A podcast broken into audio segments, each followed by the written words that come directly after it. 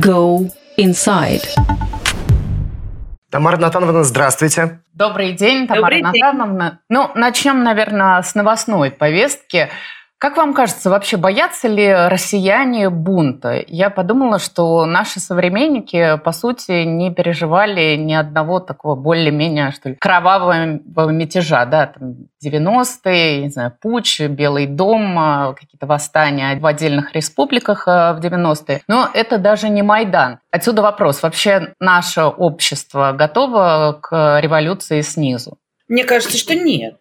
По разным причинам, но в частности потому, что как раз вот эта вот идея «русский бунт бессмысленный, беспощадный», «Стенька разин», «все разнесут». Этот страх, ну, он существует, наверное, и вполне естественно, потому что у нас есть традиция воспоминаний, ну, таких вот исторических воспоминаний, не знаю, там, о Пугачевщине, о гражданской войне. И это, конечно, последние несколько десятилетий так осознанно подчеркивалось. Вот лишь бы не было войны. Но под войной имеется в виду не только война с другими державами. Это идея о том, что русский народ если уж возьмется за вилы и копья, то всех разнесет. Она очень сильна. И в этом есть, конечно, резон. Но это и неверие, конечно, в то, что есть какие-то нормальные разумные силы. Тамара Анатольевна, а вообще насколько бунт, мятеж наносит урон по репутации государя? Как правители России в разные времена на вот подобные действия отвечали? Вы знаете, э, хотелось бы сказать, как сейчас я читаю уже, много кто пишет, что бунт разрушает репутацию и так далее и тому подобное. Знаете, он, может быть, разрушает репутацию в будущем.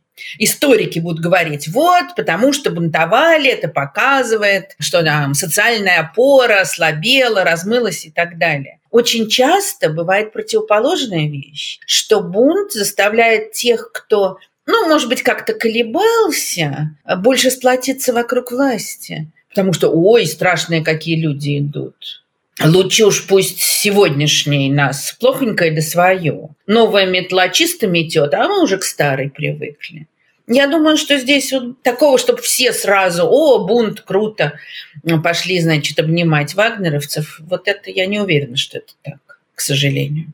Вообще мы с вами, как Владимир Путин, еще ни разу не произнесли имя Евгения Пригожина, о котором мы так или иначе говорим. Вообще, если сравнивать э, Евгения Пригожина с каким-то историческим персонажем, вот вы сами вспоминали Степана Разина и Емельяна Пугачева, с которым главу ЧВК в последние дни часто сравнивают. Вам он кого больше напоминает?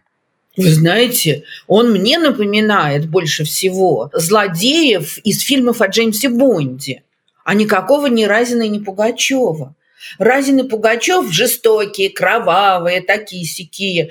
Но они действительно, ну, у них были какие-то представления там о воле народной. Ну, там, как Пугачев жаловал землей, водой бородой всех своих подданных. Вот он представлял, что это то, что нужно людям. Я, ну, я не берусь судить, я не политолог, и уж тем более, как там влезть в голову Пригожина. Но я вспоминаю вот это его первое обращение, вот у меня было абсолютное ощущение, что я смотрю какого-нибудь там Галдфингера или что-нибудь в этом роде. И вот такой какой-то прям воплощение зла передо мной. Я не знаю, может, он актер гениальный, но у меня вот такое чувство было. Никакой он не Пугачев. А что Пугачева казнили на Болотной площади? Ну вот обычно мятежники-то заканчивают на плахе, а Путин все-таки обещает какую-то свою милость.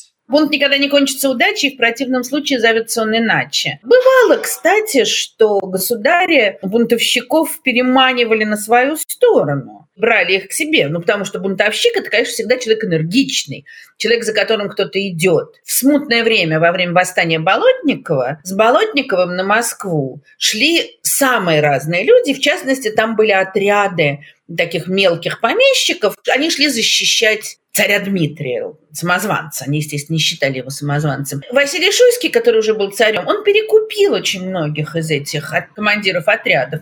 И они прямо во время битвы перешли на его сторону. Были такие очень харизматичные братья Липуновы, которым он, понятно, пообещал много всего. И вот они перешли, и они стали близки к царю, они сделали карьеру.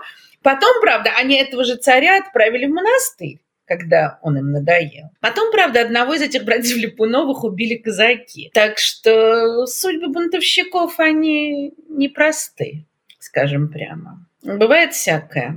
Но вообще я бы, я бы на месте любого бунтовщика, не только господина Пригожина, не очень бы доверяла вот этим обещаниям государя.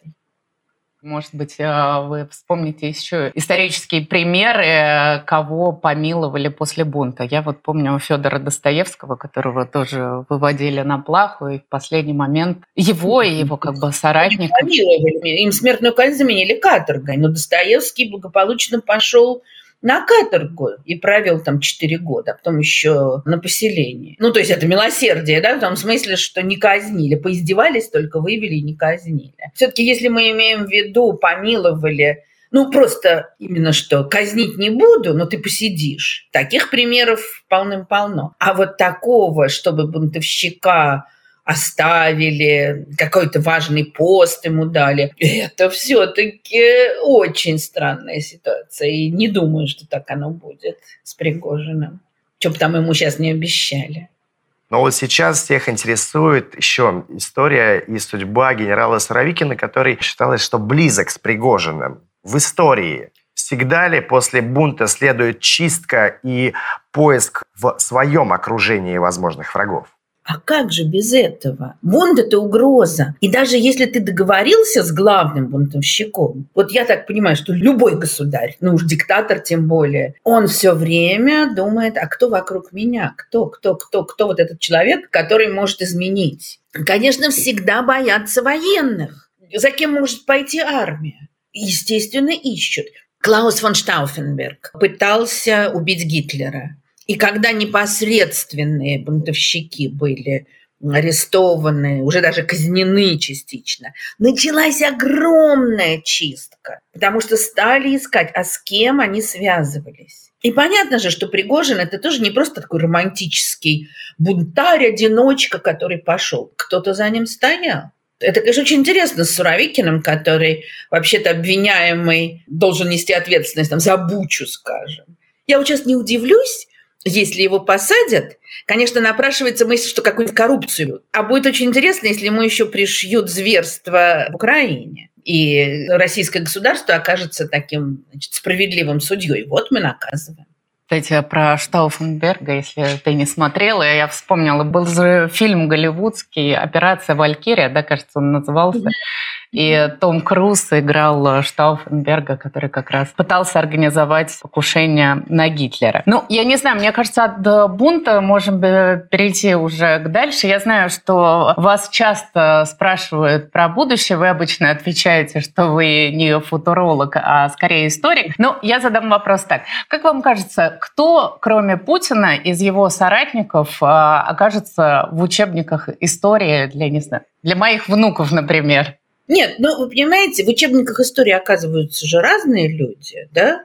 Не только те, кого превозносят. Поэтому оказаться в учебнике можно в разных ипостасях. Мне кажется, что, конечно, вот окажутся те, кто сейчас стоит рядом с ним, кто это организовывает. Ну, наверное, окажется Шойгу. Вот я думаю, что окажется генерал Суровикин, потому что на него уже ведь довольно много собрано материалов вот в связи с Бучей, с Ирпением и так далее. И вообще-то он был такой, пока на сегодня кажется, один из главных кандидатов на какой-то будущий Нюрнберг. Поэтому очень может быть, что он там и будет. Ну, Пригожин уже тоже записал себя, конечно. В любом случае, на самом деле, без этого бунта. Понятно, что про ЧВК «Вагнер», про все, что они творят, будут много говорить, много писать. Мне кажется, очень много таких абсолютно проходных персонажей, я не знаю, условно, вот Мишустин. Да любой премьер-министр, Герман мне кажется. Греф, в принципе, тоже. За исключением Дмитрия Анатольевича, который посидел в президентском кресле. В каком смысле, смотря, забудут? Ясно, что историки будут об этом много писать. Мне бы очень хотелось, чтобы в будущем ваши дети, мои внуки и так далее, и так далее, чтобы они вообще по-другому учили историю. Чтобы там не было этого бесконечного перечисления вот этого министра, вот этого министра. Чтобы там больше говорилось о людях обычных. Потому что вот эта вся дрянь там наверху. Ну да, надо, конечно, для истории определить какие-то основные вещи, которые они делали. А вот вникать в разницу между Мишустиным и Медведевым, по-моему, это задача ну, ученого, специалиста по этой эпохе, который будет рыть там источники, но не более того.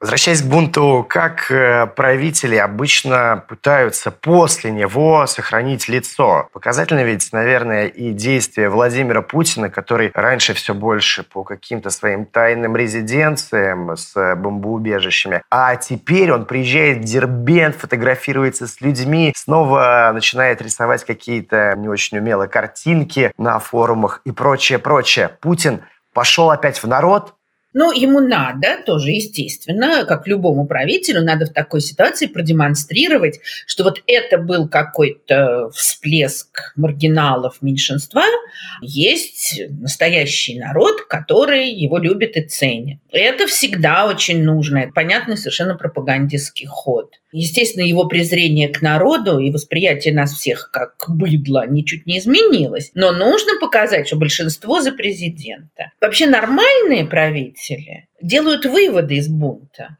Вот очень хорошо видно, как Екатерина II, скажем, после того же Пугачева, да, Пугачева казнили. Екатерина отдала тайный приказ, чтобы его казнили не так мучительно, как ожидалось, но все равно казнили. А дальше была целая серия реформ. Она, конечно, не отменила крепостное право, но она много чего изменила.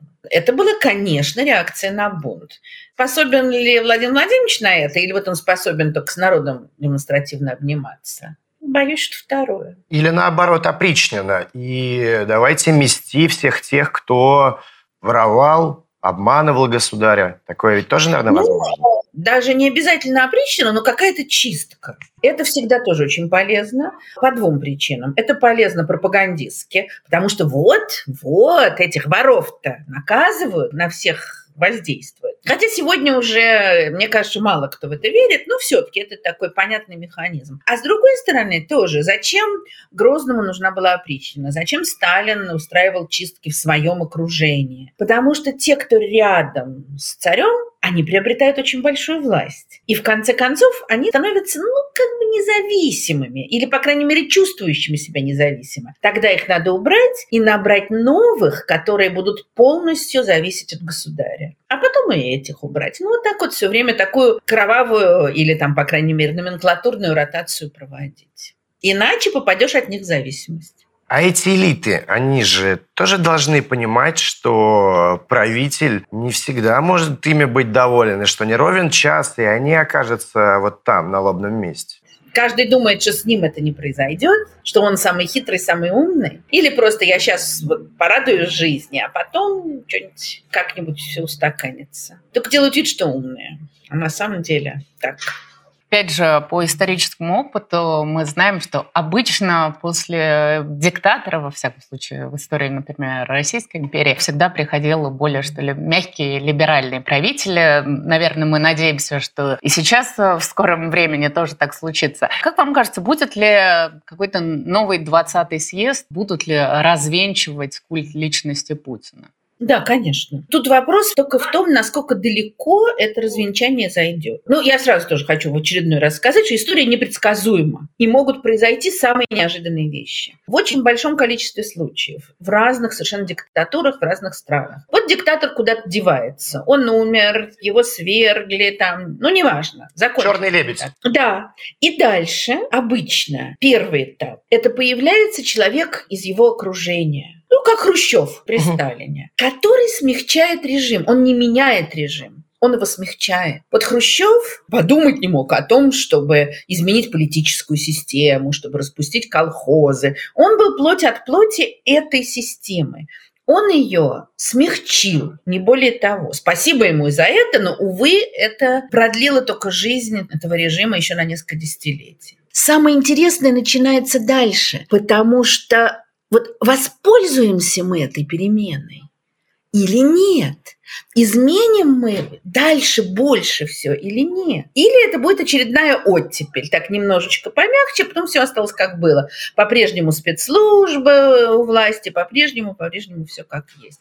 История Испании очень похожа на историю России в самых разных ее пунктах. В Испании Адольфо Суарес, который начал демонтировать франкистский режим, он же был тоже плоть от плоти этого режима. Ну, он был такой функционер средней руки, за радио, телевидение отвечал, ну так, что-то он сумел полностью все демонтировать. Это очень редкий случай, когда сам человек вот сверху это начинает. А в большинстве случаев ситуация такая. Смягчение. Что значит смягчение? Появляются разные партии, которым дают право говорить, выступать, разные общественные организации. Вот что будет дальше? Мы дальше все будем грызться просто между собой, как сейчас это все происходит в оппозиции. Говорить, ты виноват, нет, ты виноват, ты там то-то, то слово неправильно употребил, уехал поздно, не уехал. Или мы будем как-то все вместе, простите за высокопарность, строить новую Россию. Этот вопрос меня очень волнует.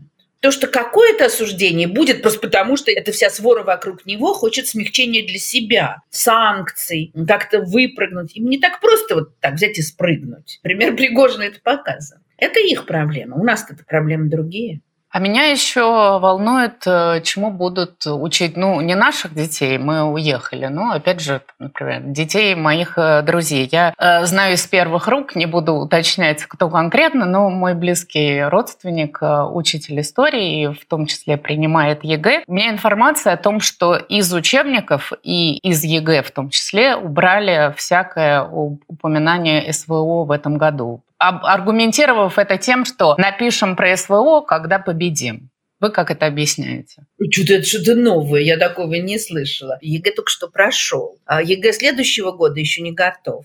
Учебник, ну вот сейчас в ЕГЭ, мне сказали, не было вопросов про СВО. Я думаю, что их просто не успели ввести. Я бы не стала обольщаться. Это же медленно работающая машина. Те самые варианты ЕГЭ, они готовятся где-то в январе-феврале. Конечно, СВО тогда уже было, но еще тогда не приняли решение. Ну, вы думаете, это будут на, насаждать в школах? Ну, если режим останется, конечно, это уже насаждают. Обещано же, что выйдет э, уже в сентябре учебник команда под руководством Филиппова, того самого, который сказал, что Сталин эффективный менеджер. И там будет э, глава отдельная или что-то, параграф про все это, который все объясняет соответствующе. Я не вижу причин, почему бы этого не было. Что, они Пригожина испугались? А Пригожин тоже не против, чтобы про все это писали.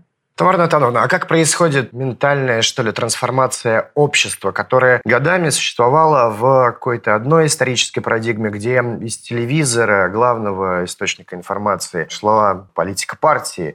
Теперь эти люди, которые в какой-то момент должны будут осознать, что они поддерживали страшное зло с исторической точки зрения, как вот этот вот перелом в головах может происходить и сколько вообще для этого нужно времени?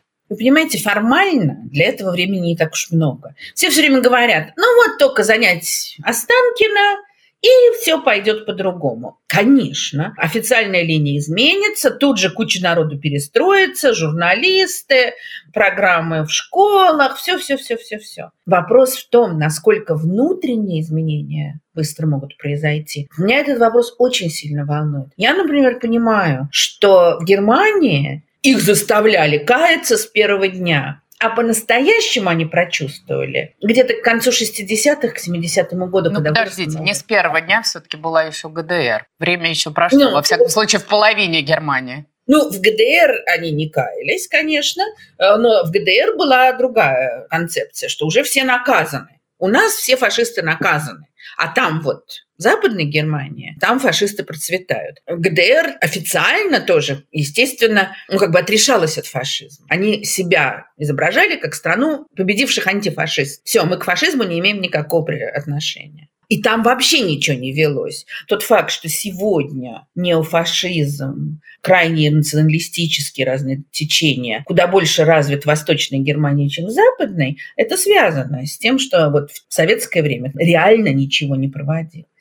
В Западной Германии она прошла очень сложный путь. Сначала формальное покаяние, потом мысль о том, что все наказаны, давайте забудем, давайте жить спокойно. И потом, в 60-е годы, постепенно они пришли к осмыслению того, что было. Вот это вот мне не нравится, эта мысль о том, что требуется целое поколение. Но что-то я пока не вижу примеров других. Вот такого, чтобы у всех просто открылись глаза, так быть не может. Страна будет испытывать, уже испытывает, естественно, а впереди у нас еще больший посттравматический стресс, который у всех будет разный. У всех, кто вернется с войны, что бы они там ни делали, даже если в обозе сидели, у всех будет посттравматический стресс. У родственников погибших, просто у людей, которые в это верили. Вот как с этим стрессом работать, это сложнейший вопрос. Это вопрос психологической работы. И я очень боюсь, что вместо этого будет просто «Ура! Мы вот сказали всю правду, а кто эту правду не понял, тот предатель». То есть просто поменять полюса «Мы хорошие, вы плохие» – этого мало. Должны быть огромные внутренние изменения.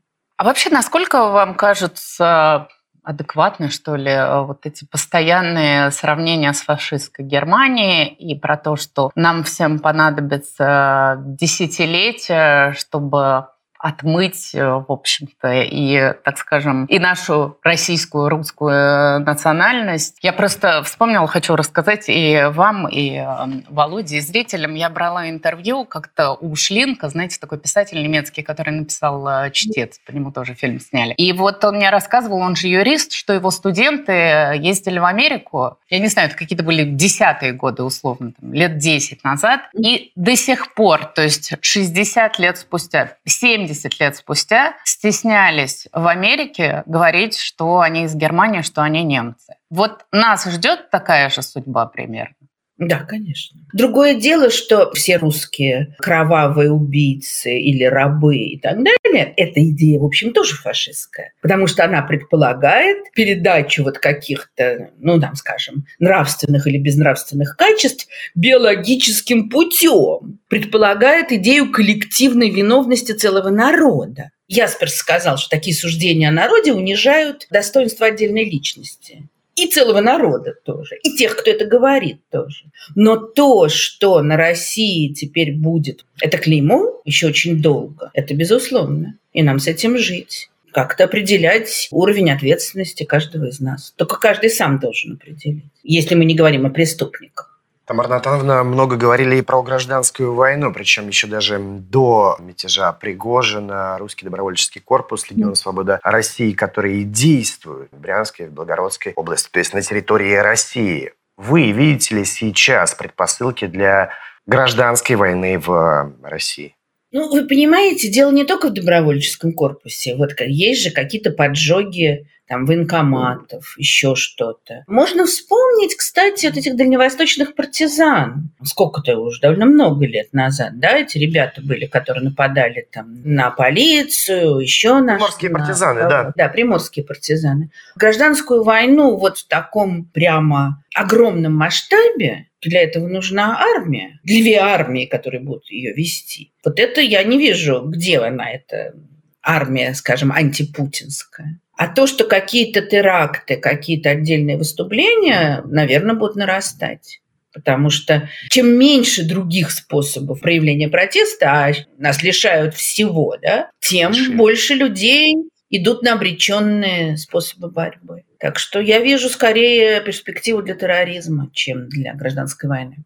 Тамара Натановна, большое спасибо. Мне кажется, поговорили и о прошлом, и о настоящем, за которое скорее отвечал Володя. Я вас все спрашивала про будущее. Надеюсь, до новых встреч и большое вам спасибо. Спасибо большое. До свидания.